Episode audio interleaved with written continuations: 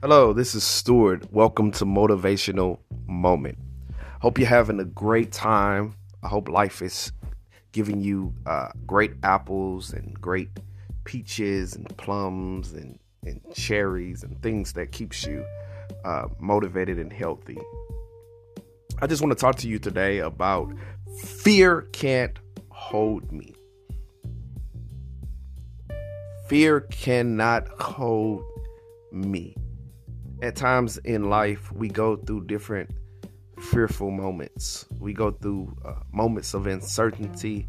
We go through moments of trying to figure out is things going to work out in our favor. And at times you can be fearful. You might have lost your job. You might have uh, lost your uh, vehicle. Now you have to catch the bus and you don't know the bus route. You don't know how to get around. You, you just don't really know what to do and you don't really know what to expect out of life. But you have to have a mentality and a mindset that I will not let fear hold me. Because fear will try to uh, come into your life and try to take over and take control of your mind.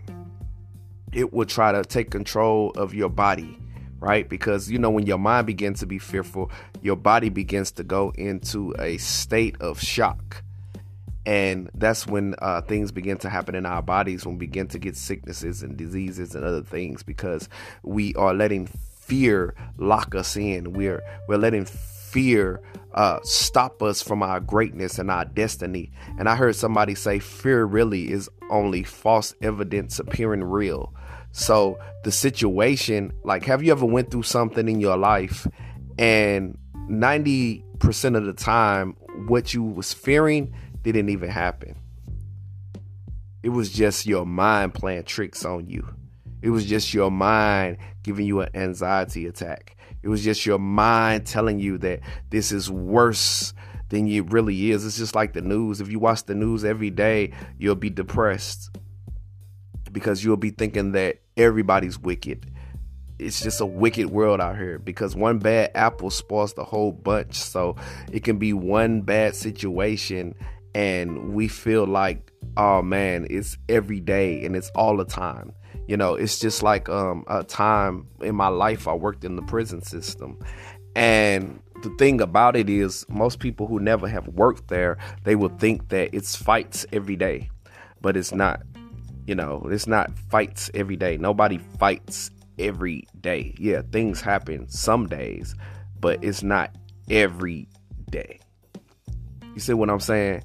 But fear will cause you to think that nothing good is going to happen in your life. And then you'll begin to start telling yourself that.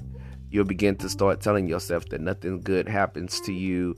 Uh, you'll begin to be terrified. You don't even want to leave the house.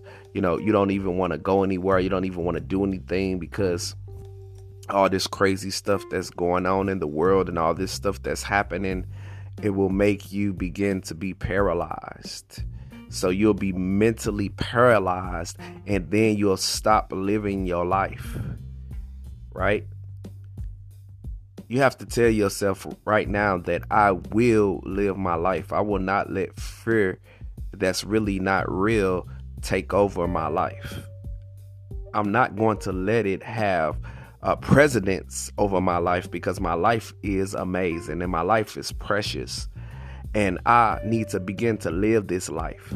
I can't have fear. Uh, you might have fear of um, going back to school. You know why? Because you say, man, I don't want to pay them loans. I don't want to do this. I might fail my classes. I might, I mean, you already start talking down to yourself instead of lifting yourself up and telling you what you are, telling yourself that you will make good grades, that you will be an honor roll student, that you will be a high achiever, that you will meet some amazing people when you do go back to school, that things will work out for you and work in your favor. You have to speak life. You have to believe it. You have to stand when you don't know what else to do, just stand. Right? Fear is a debilitating thing to be able to have, especially when it's holding you. And it's and it's ironic because I wrote a book called Fear Can't Hold Me, uh, but um, it has I'm not going to be able to republish it because I didn't keep the manuscripts. You know, uh, a thing happened to me while where um, Amazon closed my uh, book accounts. I had 40 cookbooks that I wrote, but now I have to only um, come back out with like six of them or six or seven. You know, of the manuscripts that I have. So it's re- it's very it's very very very very very sad, but at that time, you know, I, I was really upset and disappointed. I could have let fear kick in and say, man, I only got like six or seven books to publish now out of 40. But I had in my mentality, in my mindset, at first I didn't. At first I felt just defeated. I felt dead. I felt like, um, you know, I wasn't even living anymore because my dream that I worked so hard for went down the drain but I had to wake myself up and tell myself, hey man, you just gotta rebrand, you have to redo. Because sometimes in life you have to redo, you have to have a total makeover of your business, of your life, of your family, of your relationship. You know, some of y'all out right now, you just need a makeover in certain areas of your life. That's why you're fearful because you don't want to step out your comfort zone because you're so used to being that person that you used to be. You're so uh, used to being Lion Eddie. You're so used to being uh, Bougie Barber. You know what I'm saying? You so you're so used to all this stuff and you're fearful to make a change. You're fearful to do things another way. You're fearful to get out of your comfort zone, right? You cannot have fear about your job, fear about uh, or, or, when I go to work, or am I doing great, or or I'm not getting pats on the back, so that means I must be not be doing great. My boss must be disappointed because nobody's patting me on my back, nobody's telling me how amazing I am, how great I am. Well, you need to tell yourself that. You need to tell yourself you're great. You need to tell yourself you're amazing. You need to speak life into yourself, and you cannot let fear take over your mind and your body. When you begin to start feeling fear, you need to begin to take a deep breath. Count from five to one, right? Take a deep breath. Analyze the situation. Even if you have to write whatever the situation is that's causing you fear on paper and write it down. And write down the fear and write down how you're going to overcome it. Write down the problem and write down the solution because to every problem, there is a solution in this life.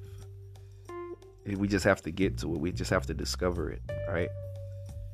So, just have a mentality and a mindset that say, fear no more. I can't let you keep me back. I can't let you keep me bound. I can't let you stop me from traveling because I'm scared of heights and I'm scared to be able to ride on an airplane, right? You might that might be you, but you have to uh, come up with the problem and come up with the solution. What will make you uh, get over your flight, your fears of riding in an airplane? You know, and that's what you have to talk to yourself about, and also that's what you have to write down on paper. And you might you need, need some encouragement. You might need somebody to kind of push you out there to be able to do it. But when you face your fears, I'm telling you, your doubt, it will kill your doubt, right? I promise you it will. Because then you won't be having doubt anymore because you face your fear. So you'll feel free.